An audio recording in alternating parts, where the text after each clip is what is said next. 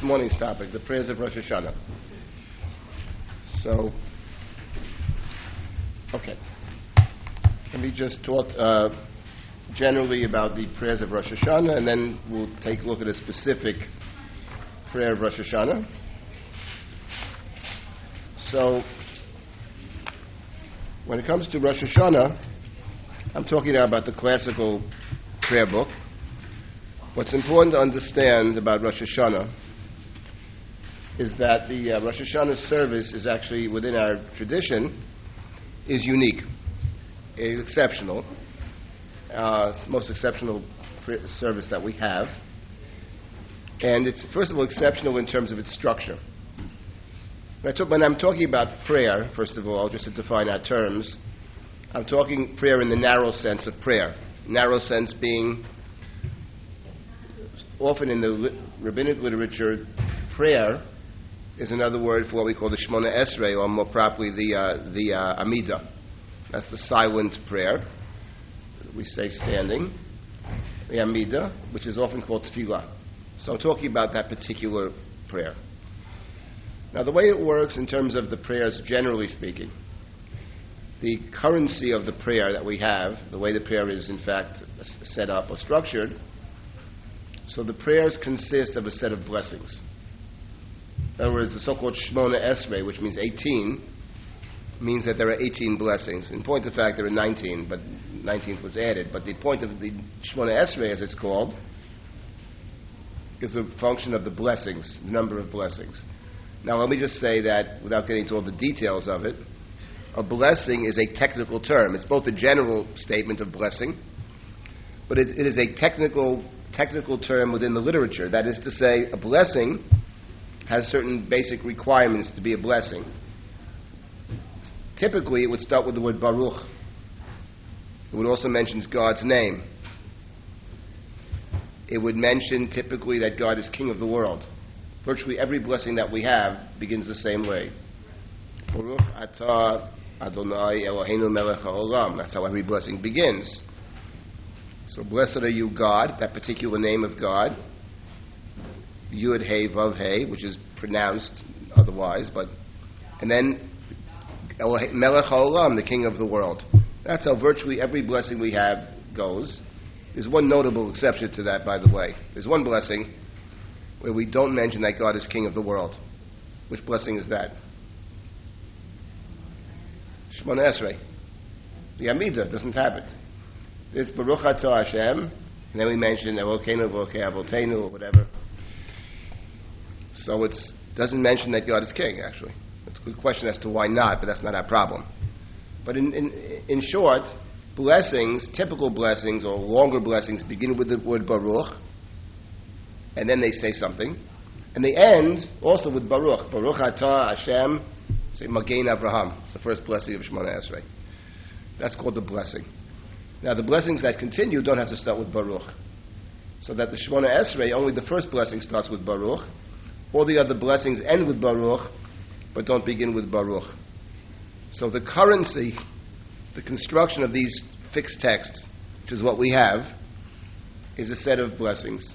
Now, blessings, of course, are not confined to the Amida. We have other blessings in our prayer service. For example, we say the Shema, and we have attendant blessings in conjunction with the Shema, three in the morning and four at night. And, and those are also blessings. But in talking, talking about the Amida, which is the core prayer of the Jewish people, there we have a set of blessings. During the week, there are 18, actually 19 blessings. On the festivals, including the Sabbath, the holy days, Shabbat, and we have all the holidays, there are, in fact, all the prayers that we have consist of seven blessings. Now you have to remember that when it comes to the blessings, the first three and the last three never change. The first three blessings of the Shemona Esrei and the last three blessings of the Shemona Esrei are fixed, and un- they don't change. Sometimes we have very minor additions to it, and of course the poets added many things. The Piyutim added tons of things, but that's just separate. But structurally speaking, it's three in the beginning, three at the end, and something in the middle. So during the week, the 13 blessings in the middle. But on, say, Shabbat, there's one blessing in the middle. which ends with Baruch Atah Hashem Mekadesh HaShabbat. On the festivals, that is the three festivals, Pesach, Sukkot, Shavuot, Baruch Atah Hashem, the text we have is Mekadesh Yisrael V'Hazmanim, who blesses Israel and the appointed times. Yom Kippur, Baruch Atah Hashem Mekadesh, etc., etc., Mekadesh Yisrael V'Yom HaKippurim. Okay. Rosh Hashanah, typically in the evening service, in the morning service, in the afternoon service, Mekadesh Yisrael. What is the term in the liturgy for Rosh Hashanah? Remembers? Mekadesh Yisrael v'yom hazikaron. That's very important. The day of remembrance. Rosh Hashanah is called the day of remembrance in the, in the, in the liturgy. Get to that later. So there's seven. It's always seven. And the, the, the, middle blessing can be very long. Musaf of Yom Kippur can take three hours, but it's one blessing. One blessing. It's always the same, with one exception. There's one exception to this rule, that there are always seven blessings, and that is Rosh Hashanah in the Musaf. In the Musaf service of Rosh Hashanah, there are not seven blessings. There are nine. There are nine blessings. And each of the intermediate blessings has a name. So the first of the intermediate blessings is called God's kingship or Malchiyot. The second of the blessings is called Zichronot or remembrances. And the third of these blessings is called Shofarot. Shofar. What's interesting is, actually, let's, let's say, given the fact that we have these three blessings, and by the way, the text of these blessings is old. The pieces of the actual text that we say are found already in the, uh, in the uh, Talmud, are taken as a given in the Talmud. So it's one of those situations where we can say with certainty that the actual text of most of our Rosh Hashanah and Musaf service is ancient. Well, let me get first, before we get to the specific text I want to look at this morning, uh, I want to simply raise an obvious question, which is why in the world do we have, given the fact that we have three intermediate blessings, so we have a total of nine blessings, in fact, we should really have ten blessings. Because the main blessing in all of the services and all the holy days the main blessing that we have on Shabbat, on, on, on every festival, is the blessing that the, is called Kiddushat Hayom, the sanctity of the day. It's a blessing that reflects the fact that it's a holy day. So the Sabbath, Mekadesh HaShabbat, Pesach, Mekadesh Yisrael v'Hazmanim. So it's about the sanct- who sanctifies Israel and these special times, these holy days. So on Rosh Hashanah, presumably, we should have, in addition to the blessing of Mekadesh Yisrael v'Yom HaZikaron, an additional three blessings, but we don't. We don't have our practice. In the Talmud, there's some discussion about this, but our practice is to have nine blessings. So, what happened to the blessing of Kedushat Hayom? That's the question. So, the truth is, in the Talmud, there's a whole interesting dispute. I was thinking about bringing this in, but I decided against it. Time did not allow to see the various opinions in the Talmud. But to make a long story short, what happened to the tenth blessing? Answer: Who knows? What did happen to the tenth blessing? It's merged. That's correct. The tenth blessing. Uh, first, let me, me make a small point to get this off my chest. You know, people go to the synagogue on uh, Rosh Hashanah. Many Jews go Rosh Hashanah Yom Kippur only then. So they come to the synagogue. And let's let's be very blunt about it. It's a very complicated service, actually. If you don't, if you walk in as it for the first time or something, People are standing up, they're sitting down, they're this, they're that. They're, Who could possibly figure it out? It's not possible, actually. So, what a good thing is that the leader of the synagogue, maybe the rabbi or whatever, instead of talking about some sermon, world politics or something, it might be a good idea to simply take out a machzor and to say, this is the structure of this, this is what we're going to be doing for many hours, today, tomorrow, Yom Kippur, all day, whatever. But no. So no one has a clue, actually. The most basic things, basic, what is the structure of this book? How, how, could anybody figure it out? It's not possible, actually. So, it's crazy, basically. Okay. Anyway, having said all that, yes, the blessing of the sanctity of the day is merging with another blessing. And the blessing that it merges with, in our, it merges with the blessing of God's kingship. So the blessing of God's kingship is, Blessed are you, O God, Melech al kol haaretz, Mikadesh Yisrael v'yom hazikaron, that's the blessing we are saying in all the four prayers of Rosh Hashanah, including Musaf. God is king of the whole world. who sanctifies Israel in the day of remembrance. We have merged together the blessing of the sanctity of the day and the blessing of God's kingship, which means one thing, which is very important for us, namely, that if someone stops you on the street and says, Tell me, this Rosh Hashanah, what is it about? You got 10 seconds. Tell me what Rosh Hashanah is about. You only have 10 seconds. The answer is one sentence. It's a day which celebrates God's kingship of the world. Period. That's what it's about. And it's actually very interesting what Rosh Hashanah is about and what it's not about. Because the, the answer probably be, oh, it's, it's, it's, it's part of repentance or something like that. Now, it is related to repentance. It's the first day of Aseret Yemei Tshuva.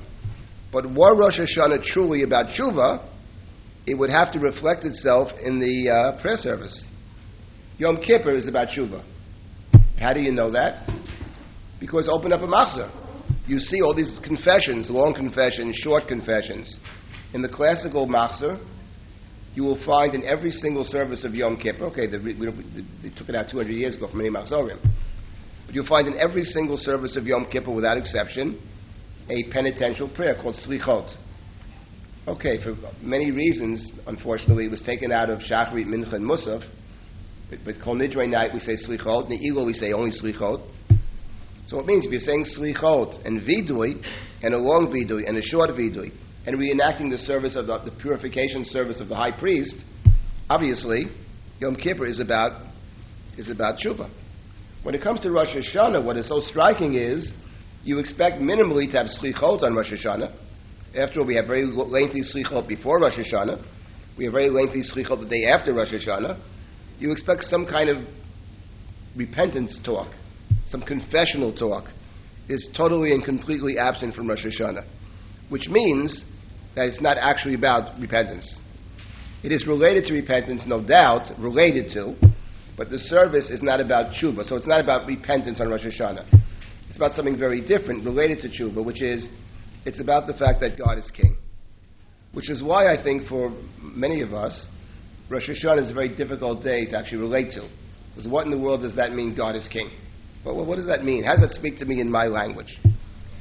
I think it speaks to us in the most, most profound message that is possible, most important message for us. Of all the holidays, the most important message is actually Rosh Hashanah. I'll get to that, why, in my view, why that's true, without question. Because Yom Kippur is real easy, you know what I mean? Exactly. It means it's not about you, that's what it actually means. You live in a world which is not about me. It's very important. It's a different way to see the world. I'll get to that later on, yeah. So, why do you call it Rosh Hashanah? Well, that's a very good question. Why is the seventh month of the year become the first month of the year? Is a question. Right? That's a that's an excellent question. Rosh means the beginning of the year. We have a calendar which has two beginnings. I talked a little about it last night. There's obviously in the Torah, the first month is Nisan. HaChodesh HaZeh Lachem Rosh Chodashim is the first month. Somehow, some way, Rosh Hashanah becomes the beginning of the year. Now, actually, in the Torah, I can't fully answer your question properly. It would require a lot of, but I'll say one thing about Rosh Hashanah being the first month. There's one place in the Torah where it does appear to be the first month, even though the Torah calls it the seventh month. One very strange rule, which is that in the Jubilee year, in the Yovel, it says, You shall sound the shofar on the tenth day of the seventh month, which is Yom Kippur, and you shall sanctify the Jubilee year.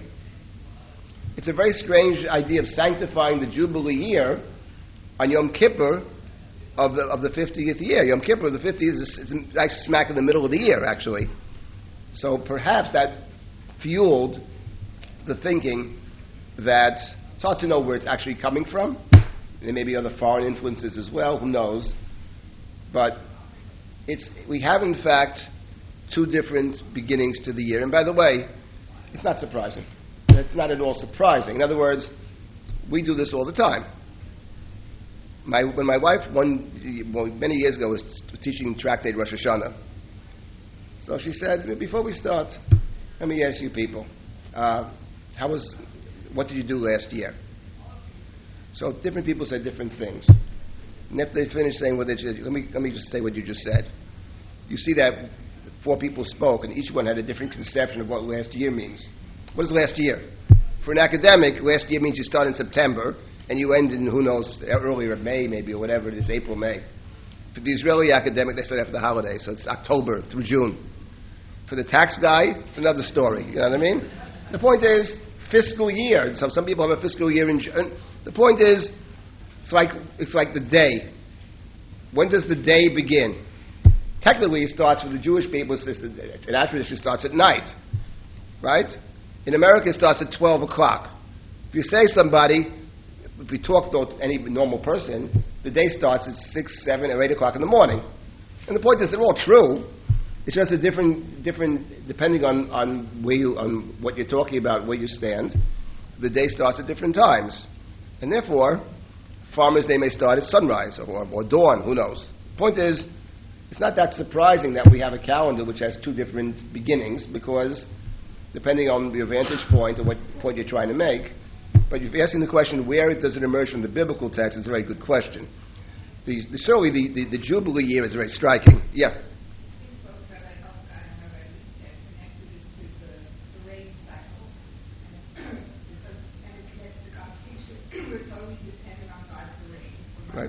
Right. Could be so, right.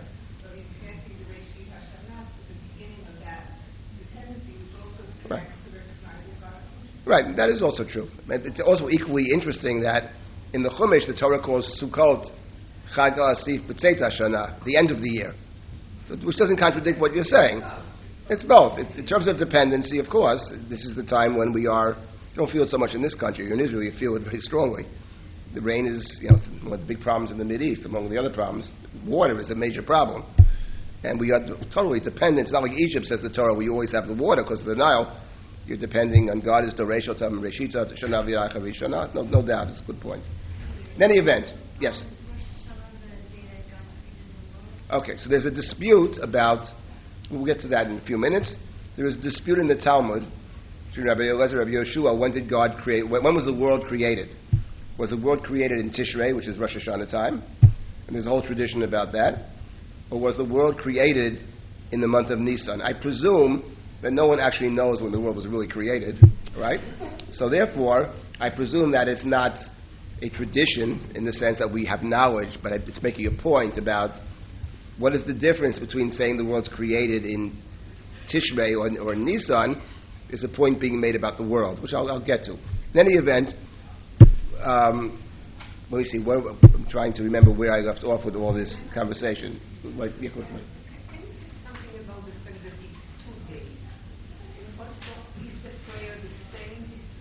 Prayer is, I'll, I'll get to that. Two days I'm not going to get into now. Although the two day holiday is clearly in the Bible, we have it. We have it in the book of Nehemiah. There were two days Rosh Hashanah, basically. We have it in the book of Samuel. The, the Rosh Chodesh feast was two days. But the whole two days is a whole. You're asking me questions that require lengthy responses, and I can't uh, take care of that right now. Let me get back to the structure. On so the, therefore, the blessing of Kedushat Hayom is tied up with God's with God's kingship. God on Rosh Hashanah is king, and uh, the focus is on God. Now, having said that God is king, the next question is, what does God do as king? Well, what is God doing as king? The answer for the uh, through the prayer service and the Talmud is that God's function as king on Rosh Hashanah is to be one of, is to do what kings often do in the in the or supposed to do anyway in the Bible, which is to judge. When the people want a king in Samuel, they go to Samuel and say, "We want a king." God, the king should judge us. So God on Rosh Hashanah is a is a judge. The day of Rosh Hashanah is a day of, a day of judgment.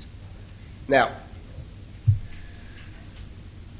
the there is a tradition, let me just get back to this idea of Rosh Hashanah as a day of creation, which is very central to the prayer service. Yes, there's another tradition that the world's created in, in Nisan.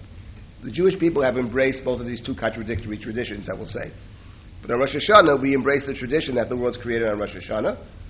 And here the important point, and there are many midrashim to this effect, is that in Jewish tradition, in the Talmud in Rosh Hashanah, it's not that the first day of creation is Rosh Hashanah. It's not, it's not so. It's the sixth day.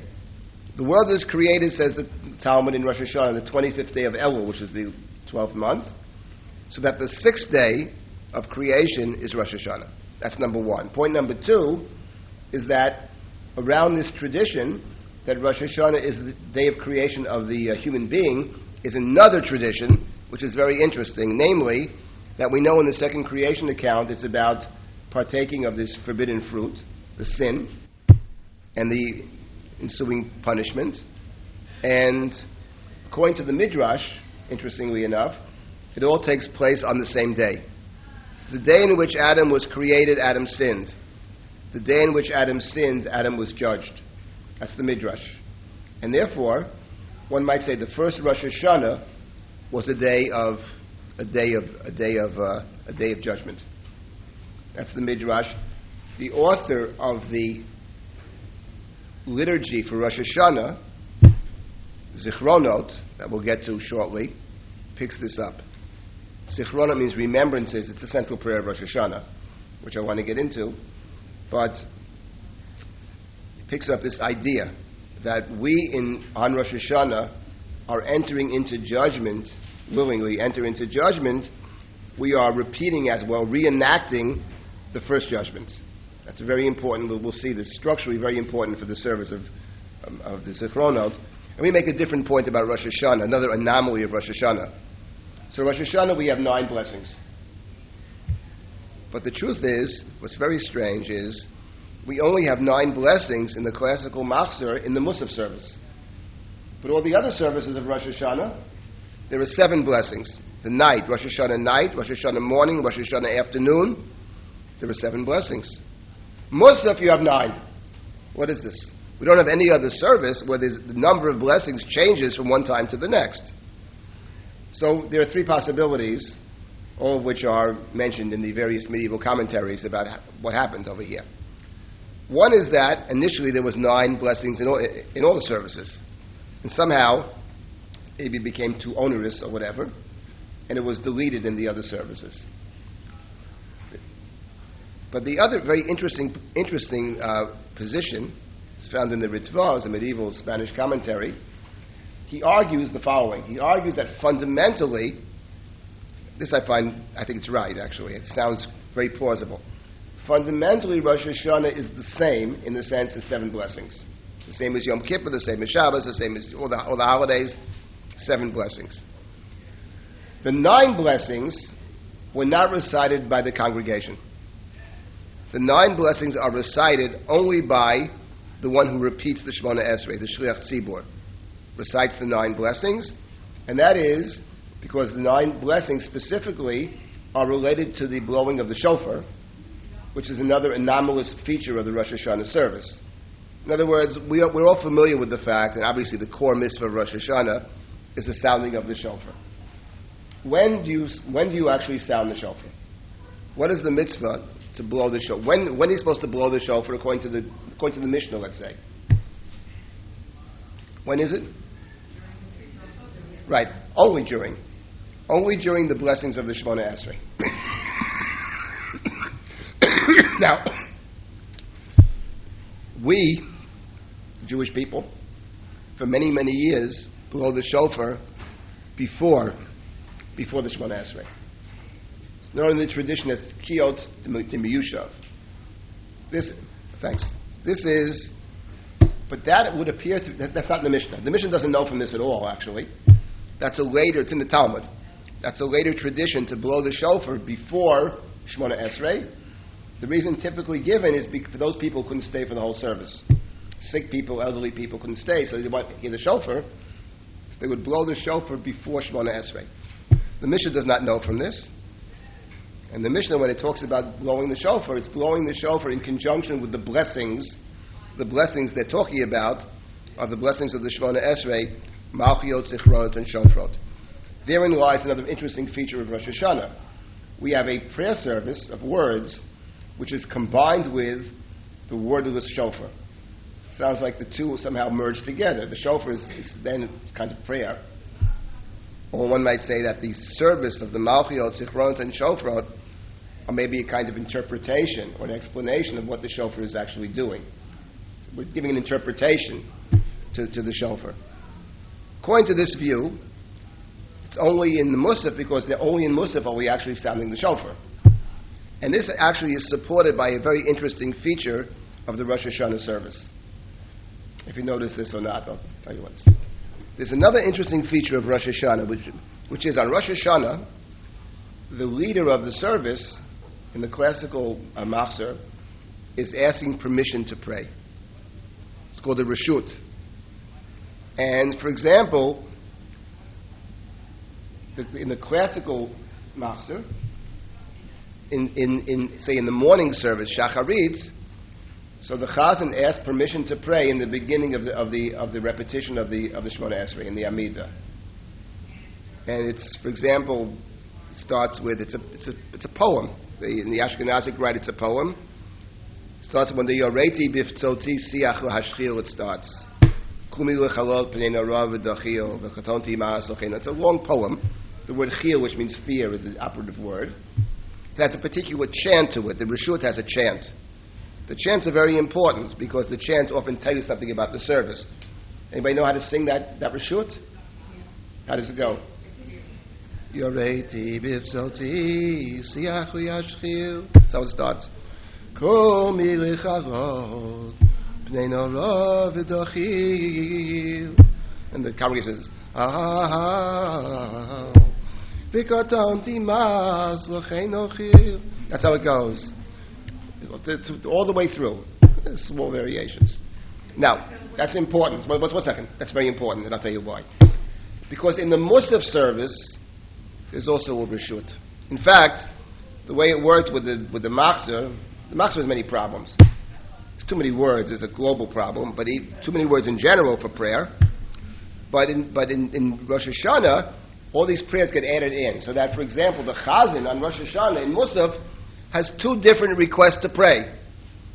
One is Ochil Lakel, and the second one is Elkenev Lakel Pifiyot Shlucha Amcha Beis Yisrael, whatever. To them. Now, which of those two was the real request to pray? And the Ochil was the real request. And how do you know that actually? From the tune.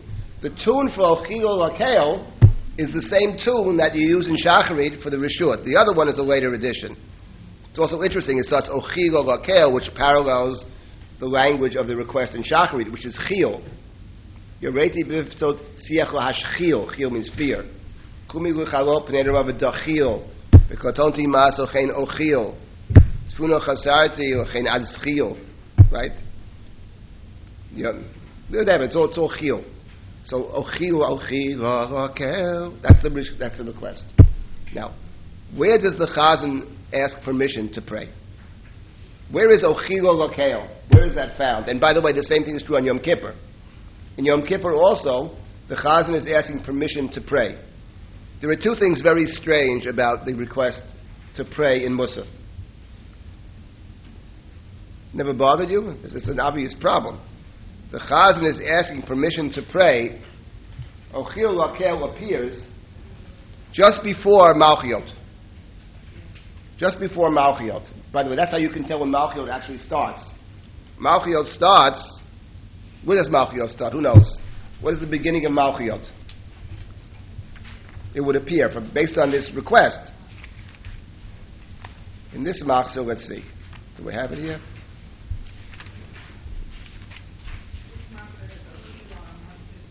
One fifty-five is Ochila. That's correct. First, there's the long request, and Ochila, okay, the ark is opened or whatever. And then,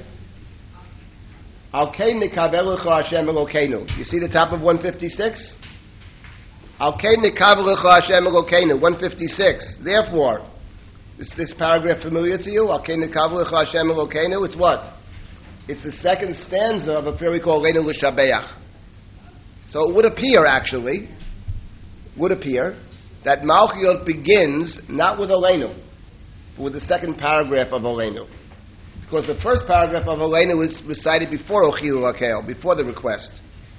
The Chazan is asking permission to say Malchiot with Ochilu Lakel, and then continues with the Malchiot. Yom Kippur is the same way. The Chazan asks permission to say the Avoda, begins with Ochilu Lakel, and then you say the Avodah Yom Kippur in the service of the high priest.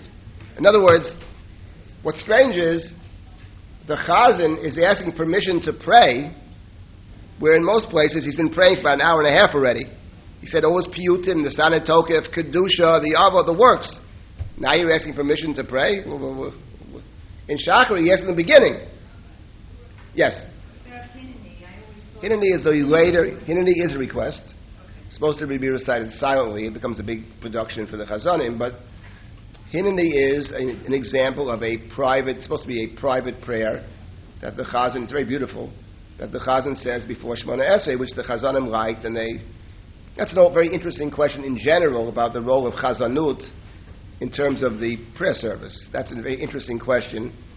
Um, because what happens when the chazan, some think it all begins when the chazan starts getting paid, when it becomes a job. So they have to justify their check, you know what I mean? And suddenly, they, things which were essential become moved to the sidelines or eliminated altogether, and other things become a big, big deal. Hineni is a very good example of the problems with, the, with, with this, because Hineni is obviously a very private prayer, which becomes public, which is a problem on many levels. You know, whenever, whenever it's about me, it's a problem in prayer.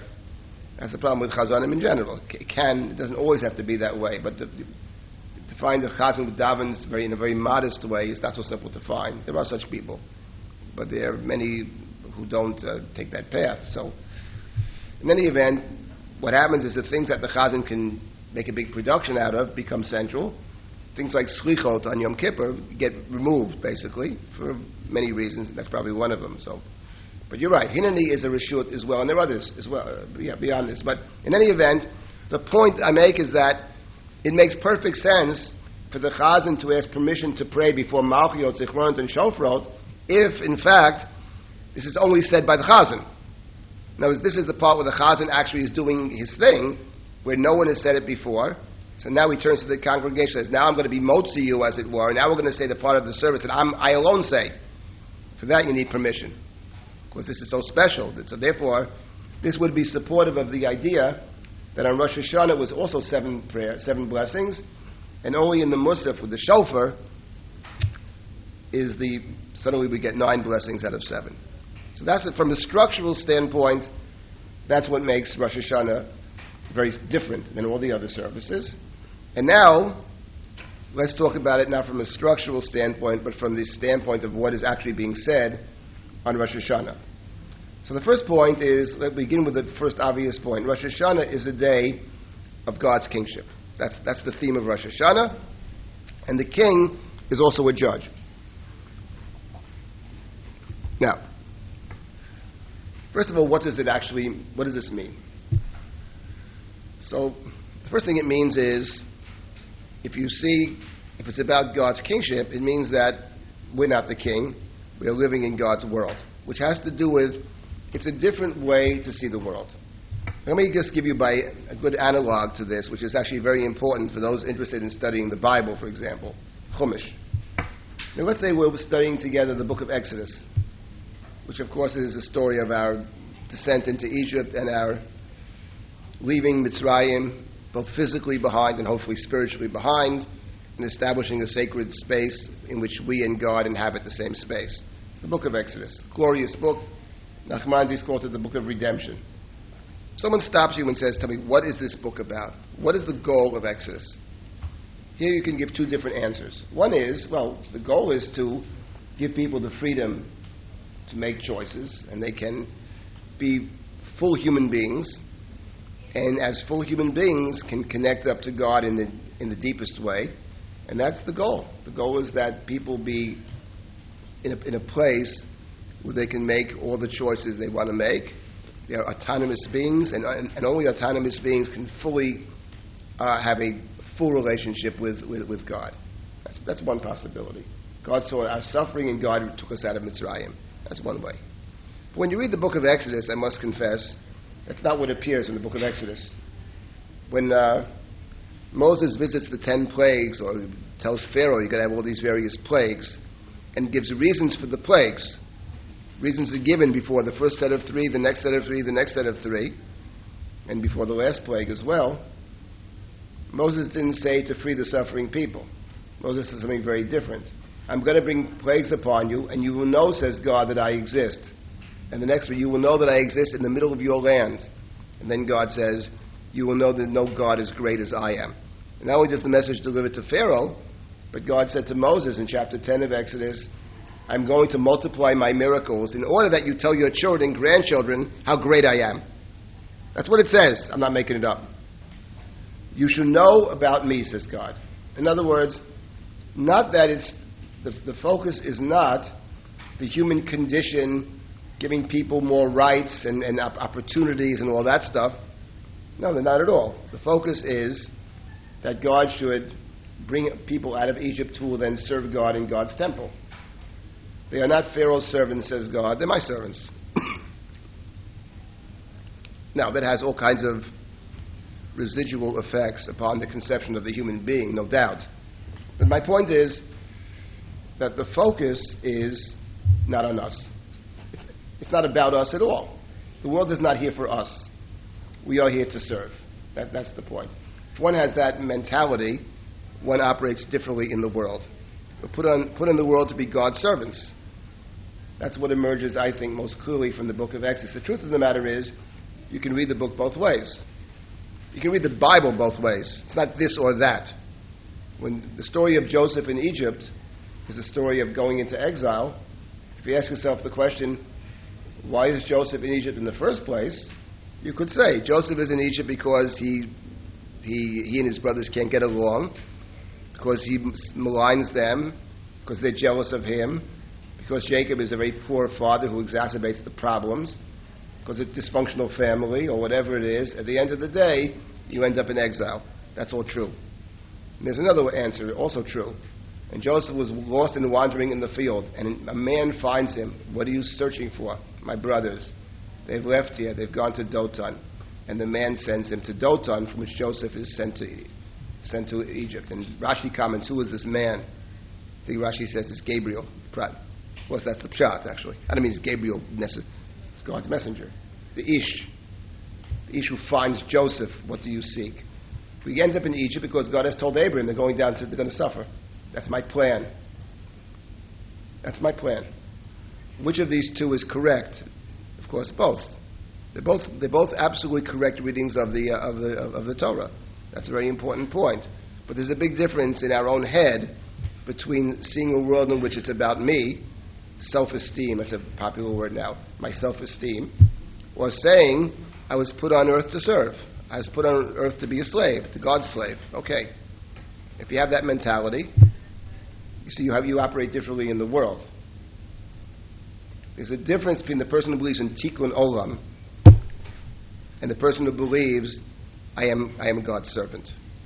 You get a perfection of the world. There's a lot of which I'm not opposed to, by the way. But, but tikkun olam means we're here, to, we're here to do good in the world, we're here to perfect the world, etc. That's one, that's one head. And there's a different head, which you won't find in the progressive Jewish community, period, and the purport. You'll find it a little sometimes in Chabad. You'll find it in some of the Haredi places. You find it in some non-observant places in the land of Israel, and you'll find it in many Christian uh, Christian uh, intentional communities. Is where you'll find it. I'm here to do Jesus' work. So I'll tell you straight out. I'm put on earth to serve. Sir, how do you serve? God will tell me. God will call me. It, it, within Hasidus, you have a similar thing as well. That's a completely different head. Thank you for being nice. What are you thanking me for? That's why I'm here. What do you mean, thank? It's great. If you thank a person like this, we will get crazy, actually. What do you mean, thank you? That's, that's why I'm on earth. Why else are you on earth? I'm, I'm God's servant. It's a different mentality, and you get different results from it, too, by the way. That's just a different head. The person who believes I'm, I was put on earth to serve you will walk 100 miles to help you. That's different. That's the, that should be our, that's our goal, by the way, how, how we get there. That's my goal. One project in my life, I want to create a program which people come out, not so simple, because we're talking about people who believe in, in being autonomous. It's not, it's not that I'm the Rebbe Mashiach who tells you what to do. I believe in autonomy. Can you do it, actually? It's a good question. Can we have an autonomous community which believes at its core that God has called us to serve?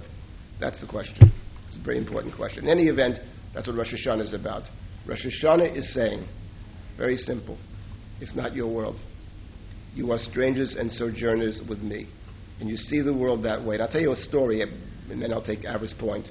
Many years ago, I used to teach for the Wexner Foundation. Got a call from a guy in Seattle. the following. I may have mentioned this story. I like the story a lot. Called me up. He had just gone to the South Pacific, scuba diving in the South Pacific. He was came back very troubled by something. He spoke to his rabbi. He didn't get a good answer, so he called me up and says, "Here's the deal. I went to the South Pacific and I went under the ocean there. There are millions of these creatures I never knew even existed. What are they doing there?" He says, "What, what, what, is, what is that?" So I went to my rabbi. Gave me some answer. What did your rabbi say? Some nonsense, anyway. The point is, I said, "Let me tell you the answer. I want to tell you something. When you were down in that water." Those million creatures were saying the same thing about you.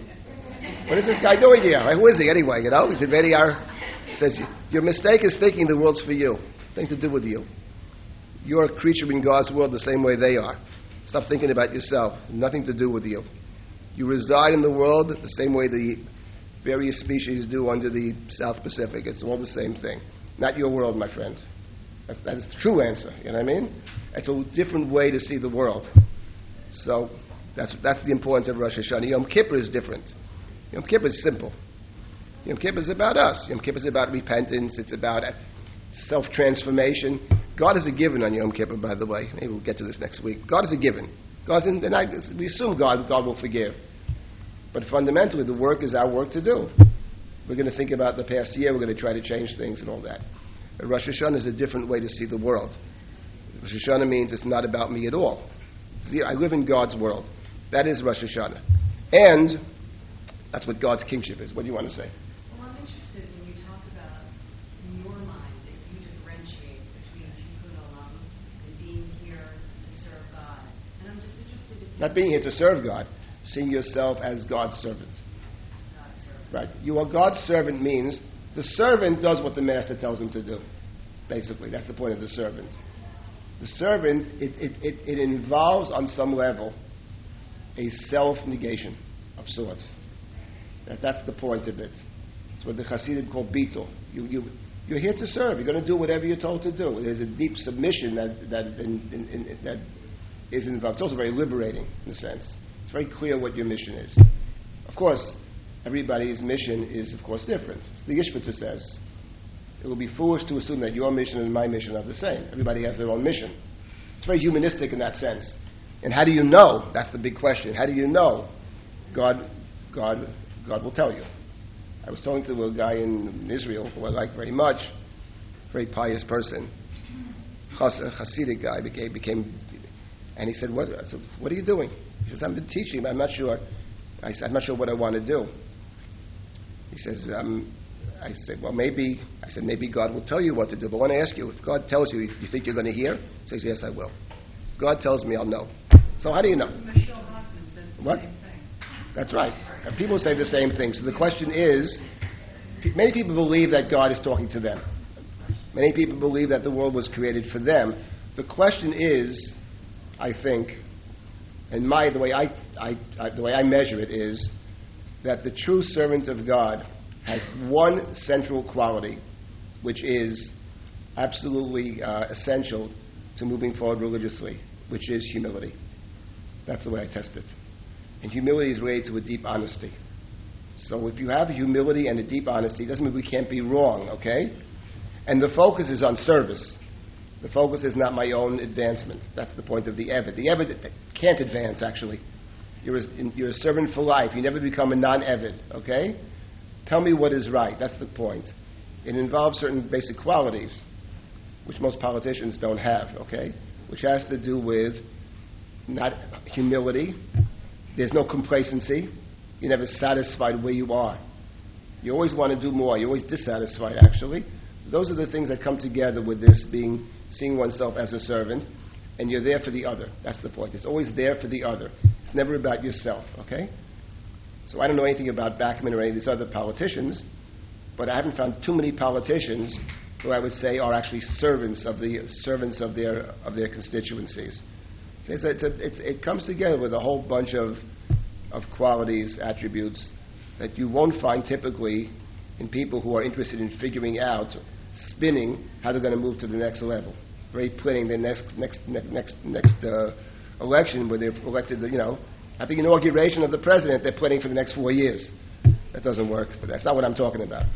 In any event, this is the mentality of Rosh Hashanah. And now, let us see the actual one of the prayers of Rosh Hashanah, my favorite one, which I think is the central prayer of Rosh Hashanah, which is Zichronot. The middle, why is it central? First of all, it actually is the central prayer. It's the middle of the three. There's Malchiot, Zichronot, and Shofrot. Number two, we have to remember that in the liturgy, Rosh Hashanah is called Yom HaZikaron, the Day of Remembrance. And the reason it's called Yom HaZikaron, I think, is this that in the Torah, the Torah says virtually nothing about Rosh Hashanah. Nothing. Two or three verses about Rosh Hashanah, unlike all the other holidays. It doesn't tell us what Rosh Hashanah is about altogether. I talked about that last night, made several suggestions. But the point is, the term that it uses for Rosh Hashanah is two terms. One is Yom Trua, a day of Trua, but the other place it calls it Zichron Trua. Zichron Trua. The rabbinic understanding of Zikaron is means memory. It often comes together in, in, in the liturgy and biblical Hebrew with the idea of God's forgiving you. But Zichronot then becomes, for the service, um, the idea of memory. The idea of memory is the central idea of the central blessing of, of, of Rosh Hashanah. So I wanted just to make a suggestion about how this is structured, and we have it on page 158 in this Machzor. I would add that, for those that know Hebrew well, it's one of the most beautiful prayers that we have. The, the, the, it's very old. It's a beautiful Hebrew. Beautiful. Starts at 158. Starts with Atazocher Maseh Olam Ufoked Kol Yitzurei Kedem. You remembered what was, it says, wrought from eternity. You are mindful all that's been formed from old.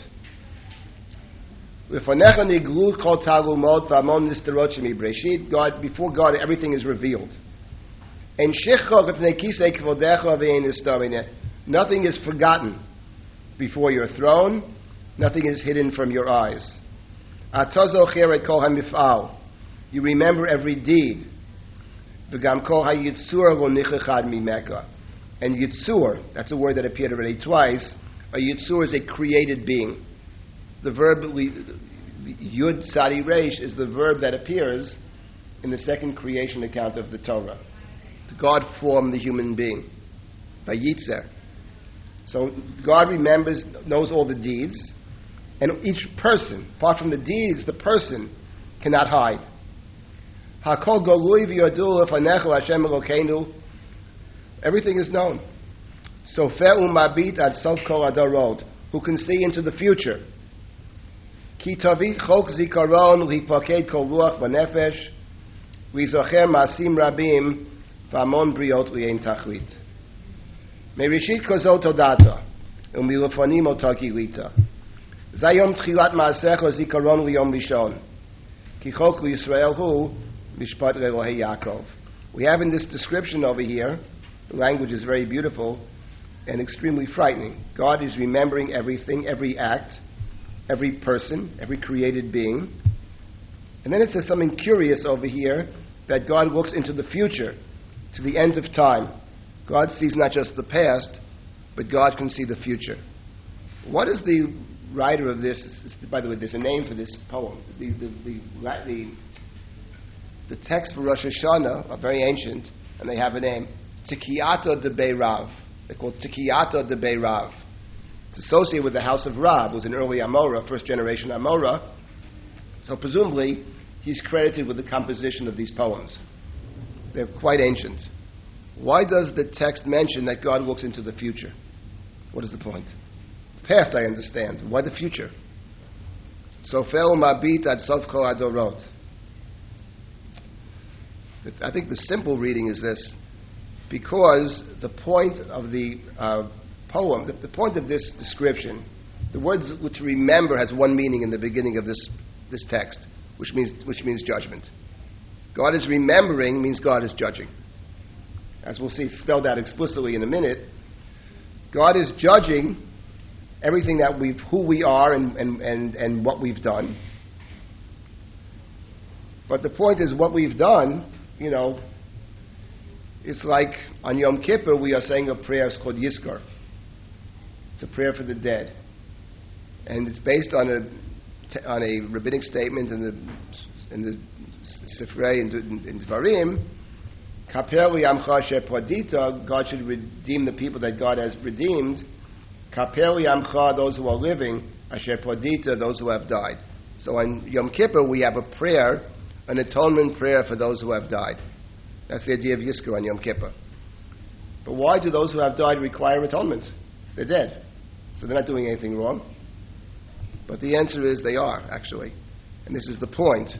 Every time you do something, once you do something or you say something, it leaves your control. And it creates all kinds of, has all kinds of implications. Long after you're gone, you can still be causing, and sometimes a lot of, a lot of good, or the opposite, a lot of damage. That's the point. When we do something, we don't, we don't think of it this way, but it could have an effect 100 years later. Who knows? And that's Tofel Mabit. God is looking into the future to properly assess, to evaluate what we've done, says this poem. It's not sufficient to know the past and to know our, our, our context and who we are and who is the person doing this. Everybody's different. But also to know the effect. God knows the effect of what we've done. And then it says, This was told to us from the beginning of time. You revealed this truth to us in the beginning.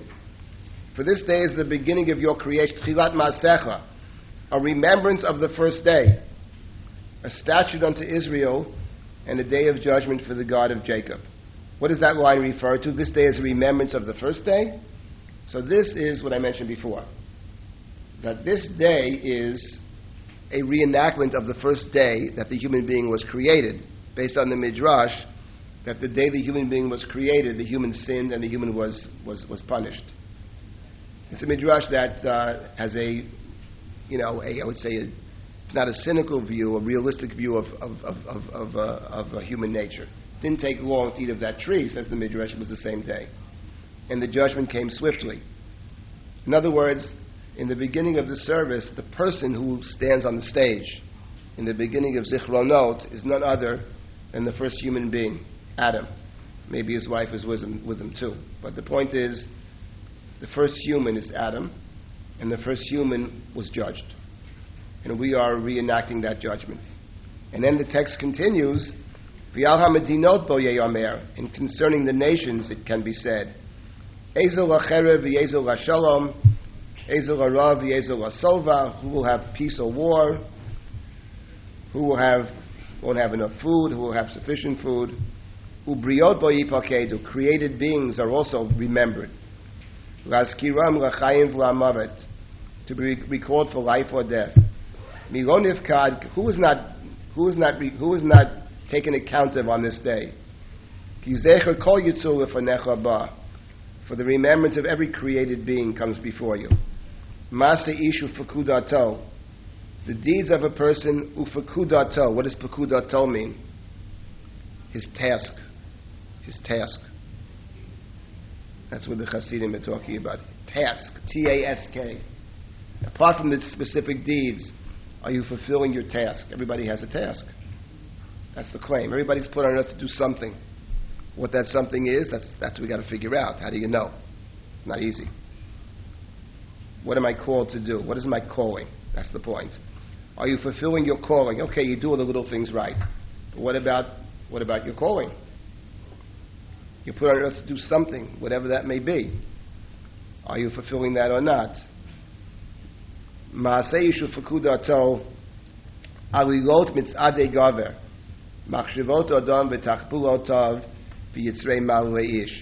Here they translate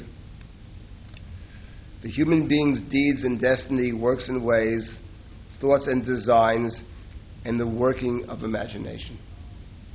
In short, this is the God before whom we stand on Rosh Hashanah, who knows not our past, but who we really are, who knows all of our designs, machinations, excuses, rationalizations, etc., true desires. It doesn't look good for us, I got to tell you. What, what it's not a judge you're going to bribe, it's not a judge you can fool. This is the judgment. It's that first judgment of first judgment of, of, of, uh, of, of Adam. We try to hide from it, but there's no way to hide. I mean, this because God knows it all. The excuses don't work; they make it worse, actually. Yes. You'll get to it. If we stopped at this point, we're, we're basically cooked at this point. But, but that's the trick of this blessing. It's so awesome. How do you move from, from God knowing everything, remembering, which is judgment? How do you escape Rosh Hashanah is the question. You want to get to Yom Kippur, how do you escape Rosh Hashanah? That's exactly the point of this prayer. And there's, the, the structure of it is extremely interesting. There's a, I think, a profound understanding of the, uh, of the, uh, of the, of the Chumash, the story of Adam. The Torah begins with Adam. The writer of this, the, com- the composer of this service, I have maintained for many years, and I still do maintain, has based this particular prayer, the central prayer of Rosh Hashanah, on the following idea. That in the book of, remember, that Rosh Hashanah, in the tradition, is the day of, and we just made the point, is related to the creation. Rosh Hashanah is a creation day. As we say later, Hayom Harat Olam. Today is the creation of the world, founding of the world. So Rosh Hashanah recalls in our tradition the creation of the world. In creation of the world, questions when you're studying the book of Genesis, book of Genesis begins with creation. And then you move, after a while, there's a flood, etc. Then you move to the patriarchs Abraham, Isaac, Jacob, and the matriarchs Sarah, Rebecca, Rachel, and, and, and Leah. Where does the creation story in the book of Genesis actually end? That's the question. The answer to this, I think, is suggested by a statement in, in the Ethics of the Fathers, Pirkei Avot. The true answer revolves a deep understanding of Genesis. And in Pirkei Avot, it makes the following point. It makes the following statement. There were ten generations, it says in Pirkei Avot, from Adam to Noah. And there were ten generations from Noah to Abraham. And that statement actually is very telling for us. Because what it suggests is something which is very true in the book of Genesis, which is that the book of Genesis, the creation narratives of Genesis, do not end with chapter 1 or chapter 4 or even with Noah, but they actually end with, uh, with uh, Abraham. And they end with Abraham for the following reason, which I will briefly describe, which is that in the beginning of the Torah, there are actually two different creation accounts. There's one creation of heaven and earth, that's chapter 1. But in the second creation account, which is more about the human being as we know the human, God forms the human. The word vayitzer is there. And that human being is a lonely being. And that human being is a sexual being. And that human being is, enters into a relationship with another human being. And that human being sins. And that human being makes excuses and blames the other. And that human being is exiled from the, from the, from the sacred space, from the garden. And the exile is effected, and it's very important for other reasons, by the presence of the snake. Suddenly, in this world, there's a snake who's very dangerous, who attacks the human at the weakest point, and who manages to drive the human out of the sacred space. And the rest of the, so there are two creation accounts. The first is the creation of heaven and earth, and the second is creation of the sacred space, from which the human has been driven out. Sacred space means a place you share with God. The Torah then sets out to redo, as it were, both the first creation account and the second. The first creation account has to be redone because shortly thereafter the world is destroyed. The world is flooded, the waters cover the whole world, and the world has to be recreated.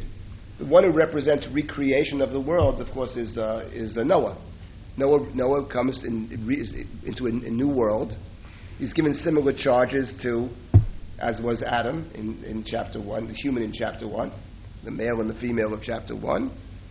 He's told to be fruitful and to multiply. He is told that he has been endowed with God's image. Tzelem Elohim, the injunction against murder. Do not keep it Tzelem Elohim, Asat Adam. The human being is in God. But there's no sense in the Noah story about a sacred space. There's no special space. Special space, sacred space, comes in with the next character, which is Abraham and in two senses. First of all, he's directed to go to a specific place, the land of Canaan, and ultimately, within the specific place, there's another place. The special place within the special place. And that is, he has to be able to, to, to connect to that place, to make that place part of himself, and to connect up to God through that place. And that is the incredibly important story in the Torah of the binding of Isaac. Hara Moriah, the place that I will tell you. And Abraham sees the place and he names the place. This becomes the sacred place. This becomes the holy place. So the Hara Moriah, which is accomplished, the discovery of the place, is part and parcel of the story of the binding of Isaac, is for the Torah the fulfillment of the idea of sacred space. It later becomes the place of the temple, the Mishkan is sacred space. There are a set of sacred spaces which, for the Chumash, are a fulfillment of the second creation story. The first creation story about recreating earth and heaven, okay, that's Noah. But the recreation of sacred space, that's Abraham. So, in short, if we think about the creation narratives of Genesis, I would say the, a defining point, I would say the, the, con- the conclusion of the creation narratives of Genesis is not to be found with Adam or with Noah, but with Abraham in chapter 22 of the book of Genesis. And what I've just told you, by the way, if everything else, has so many implications and can take you in a very good place towards a deep understanding of Genesis. Many others have written about Genesis, I will say, with little understanding of it. Many great people, and they don't understand it. This is a key to understanding many things. Here's the point for our purposes this morning.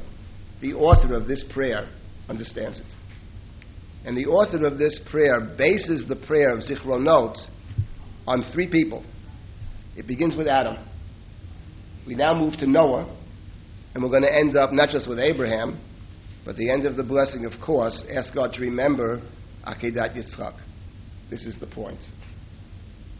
One of the better things I've thought of in my life, I've got to tell you, it's because it has implications for us on a hundred levels. And it's obviously correct. And, and by the way, if Adam represents judgment in this particular text, then what do Noah and what do Abraham represent? And they, they are the path to, to, to escaping Rosh Hashanah, to escaping the judgment. Noah, and then of course the hero of the day is actually Abraham. The hero of the day is Abraham. The binding of Isaac is a very central. It is actually appears at the, the end of this, the blessing of this central prayer. Yes, you want to add something? Well, I was just thinking that, that right after the flood stops, it says God remembered Noah. And Right. I was just thinking about the word Zichron. Well, it's, it's right here in the service. So this is the first one of the first verses we're going to reference. Remember, there's something else I want to mention. I forgot to mention this. It was obvious. There's something else unique about Rosh Hashanah service.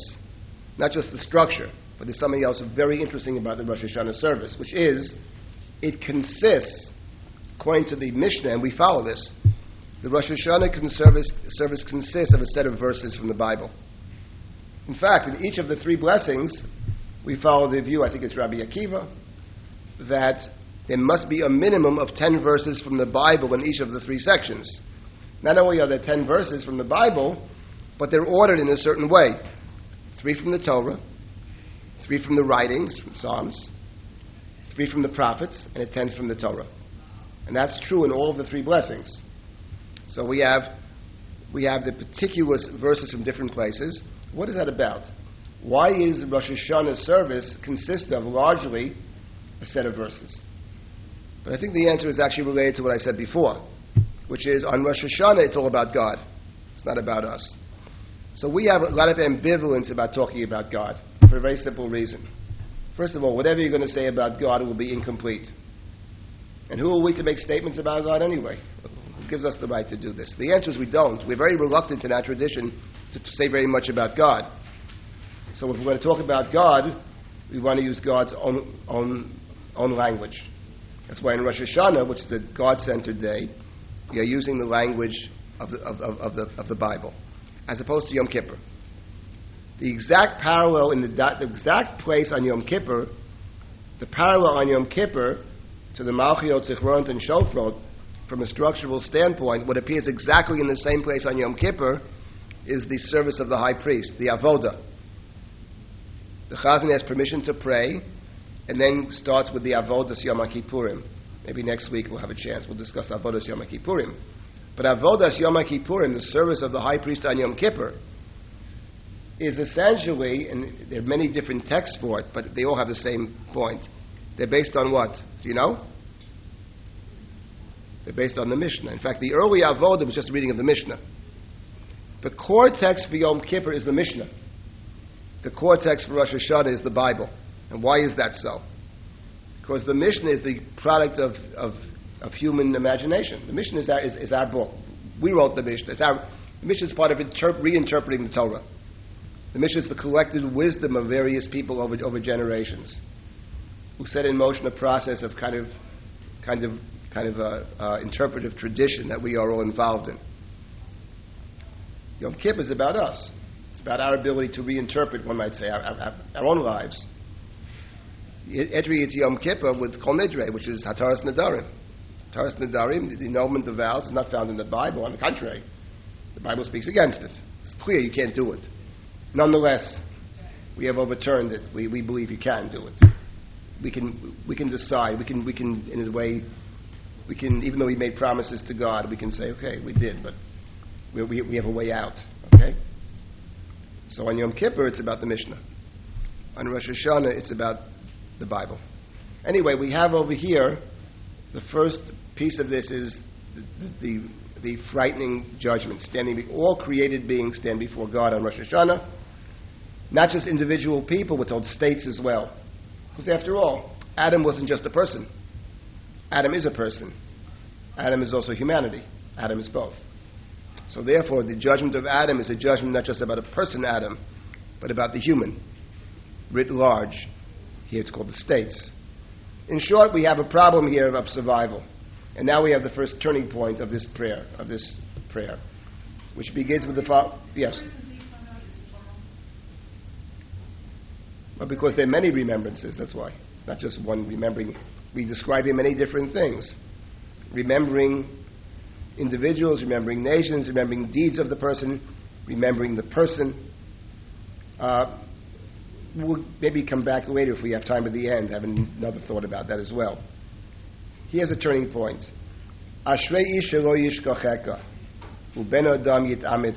Happy is the one who does not forget you, we say. The one who strengthens himself, or herself in you. For those who seek you out shall not stumble. And those who uh, rely upon you will not be ashamed. For the remembrance of all deeds come before you. And you are doresh, all of them. Now, what does it mean to be doresh? The place is called Drisha. What is that about? My father chose that name, Drisha, actually. Didn't know Hebrew very well, but he, he had an excellent language. Amazingly gifted in language, and he had a feeling for the good, good word. Drisha has two meanings, which is why we like, the, like it. Drisha in the Torah means Drisha v'chakira. What does Drisha v'chakira mean? It means careful study. So it means to study something very deeply to figure out what it actually means. That's, that's what the judges have to do, to study something, the matter deeply. Right? But Drisha has another meaning.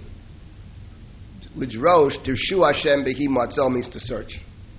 So Lidrosh means to search for something. Has the, both the meaning of studying, an intellectual exercise, but it also has the meaning of searching, which is not an intellectual exercise, searching for God. That through the study, the idea being that the study of Torah is not just an intellectual exercise, but primarily is a, is a religious exercise. We want to understand what we should be doing. We want to understand more about our world, ourselves, demands upon us, our commitments, and all that. Says the writer of this poem. The first part talks about God never forgetting. There's no forgetfulness before God. Right? And now we say, happy is the human being who doesn't forget God, who seeks God out, those who seek you, and then, then it says, because the deeds come before you, you are doresh, all of them. And so the word doresh has a double meaning. God is doresh us, means God demands of us. That's doresh. But God also seeks us out. In other words, what it's saying in effect is that at least for those who seek God, that there isn't this kind of objective judgment. It's not a computer. But God takes into account the person. Those who are seeking God out, So God is seeking them out. And seeking out suddenly carries the meaning not just of, of a, just studying to see what the book says, but to seek out the person. God, God wants, God, God cares about the person.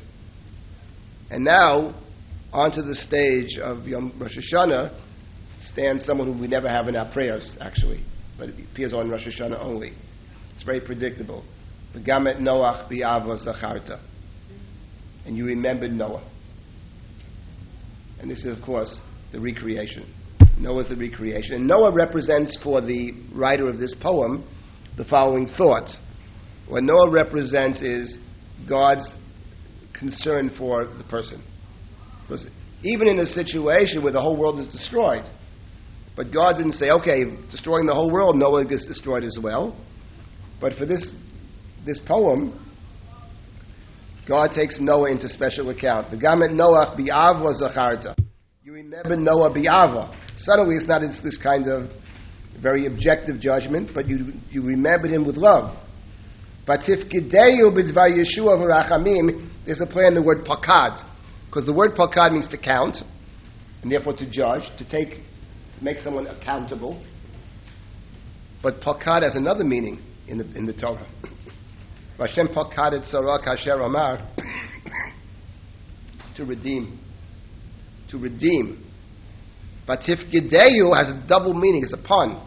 You, you, you, you remembered him, but you also saved him you saved him, and suddenly words that don't appear connected to judgment. Bi'ava, Yeshua, Rachamim. Right? In other words, not everybody is judged the same way.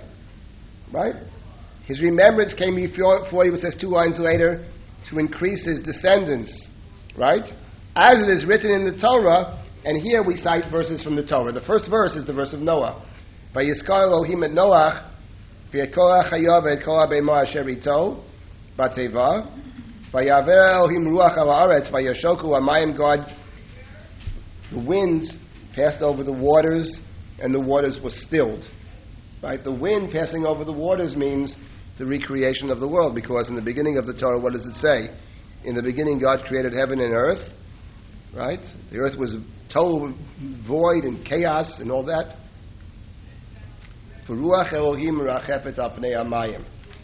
The Spirit of God hovered above the waters. Spirit of God probably means the wisdom of God. And then God creates, a, orders a world. And what is the story of the flood about? It's the uncreation. It's the chaos. And out of the chaos, Noah is, is, is coming out of this, emerging from the chaos. And a new world has been created. So, yes, everybody is judged, but not all are judged equally. Those who are Doresh God, those who seek out God, God is seeking out them. Interesting, by the way, that in certain Hasidic teachings, which have all kinds of different conversations, some of the deep Hasidic teachings, especially the more radical ones, I see this all the time, and I, I think you're doing some work on this and writing this up. Deep, deep connections to the early Christian teachings. They're virtually identical. This idea in Hasidic, how do you, how do you, how do you survive Rosh Hashanah?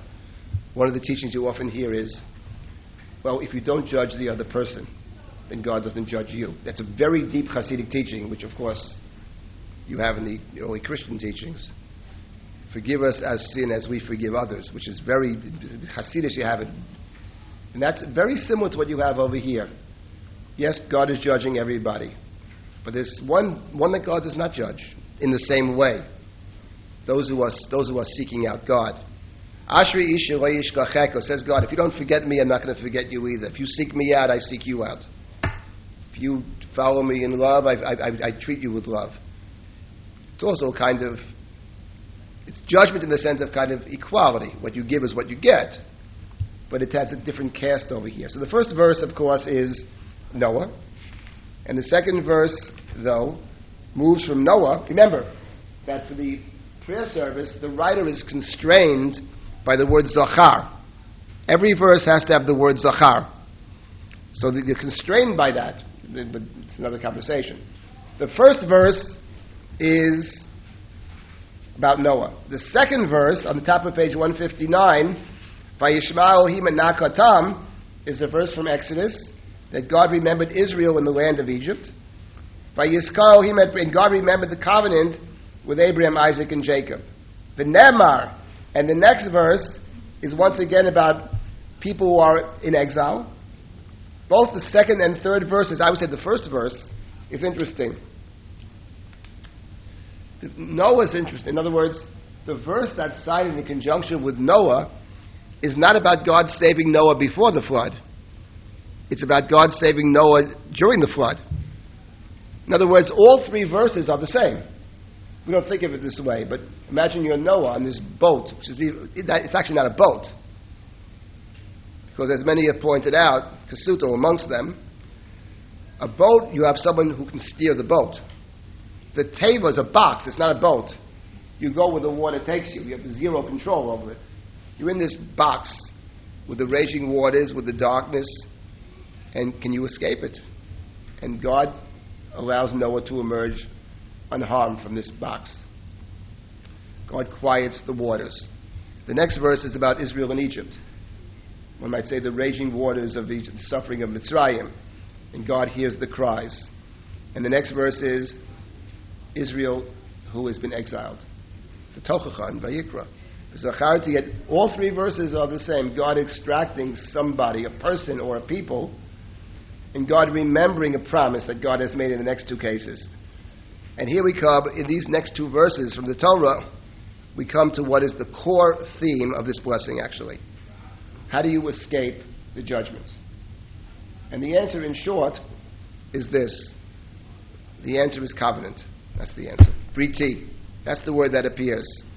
In the first verse, God heard their cries and remembered the covenant with Abraham, Isaac, and Jacob. In the next verse, I shall remember my covenant with Jacob and Isaac and with Abraham and the land.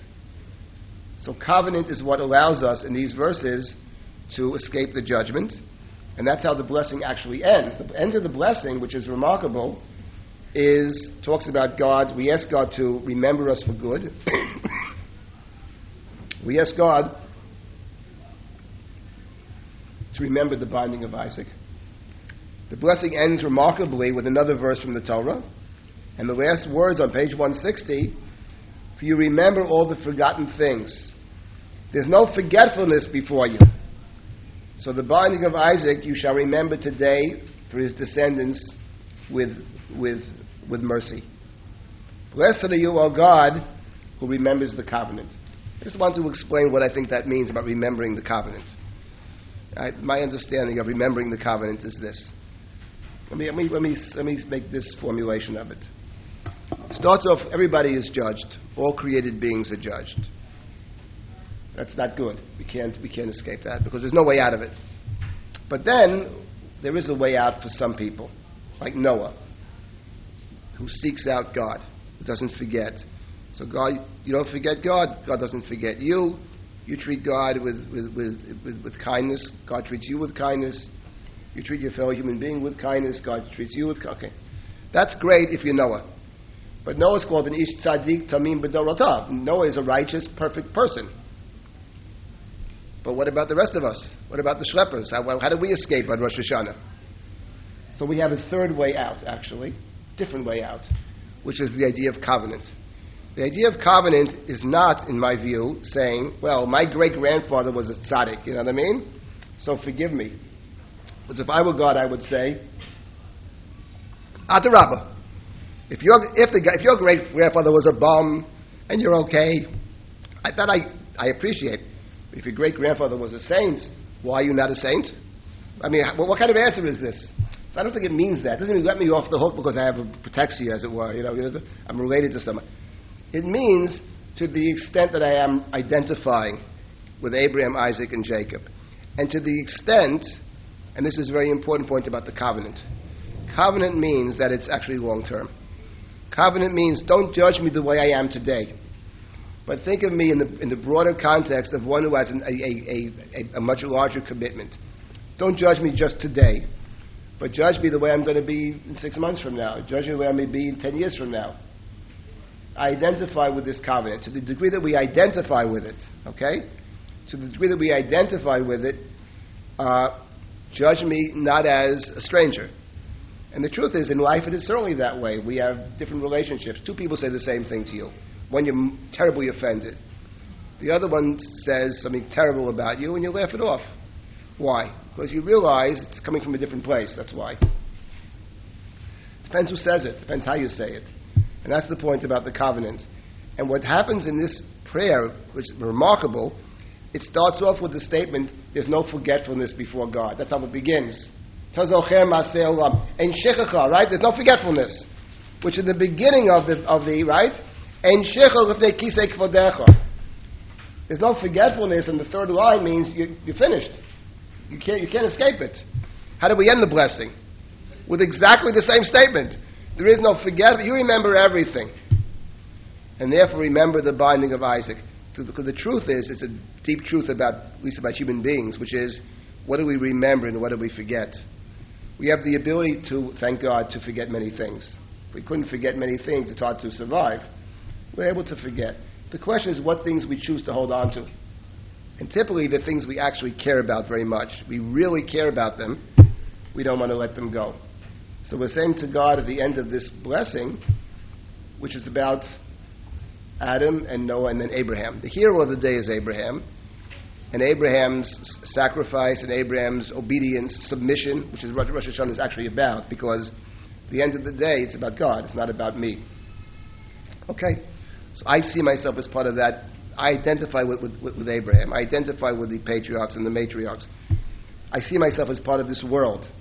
And therefore, uh, judge me not as an individual person, judge me as a member of a covenantal community. And that's what allows, I think, for this blessing to transform the not forgetting from a very f- fearful statement, of, you know, create, frightening, to a statement which at the very end was somehow able, in moving from Adam and then to Noah and then to Abraham, to move from judgment to, to, to, to providence, to some kind of protection, to being part of this covenantal community, and to, and to, and to identifying with Abraham's behaviors and identifying with the best that we have, that the community has to offer.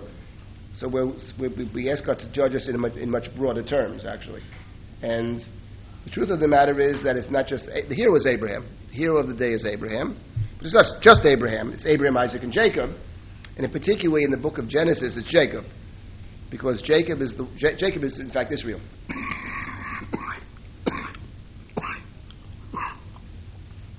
and Yaakov, more than anybody else in the in, the, in our tradition, anybody, his one great ability is to change himself.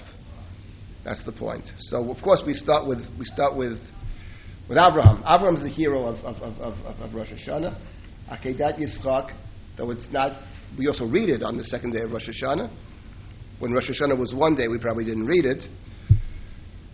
But in the service, it's very important. And the blessing is very instructive. Blessed are you, O God, who remembers the covenant. So Rosh Hashanah, it's Abraham.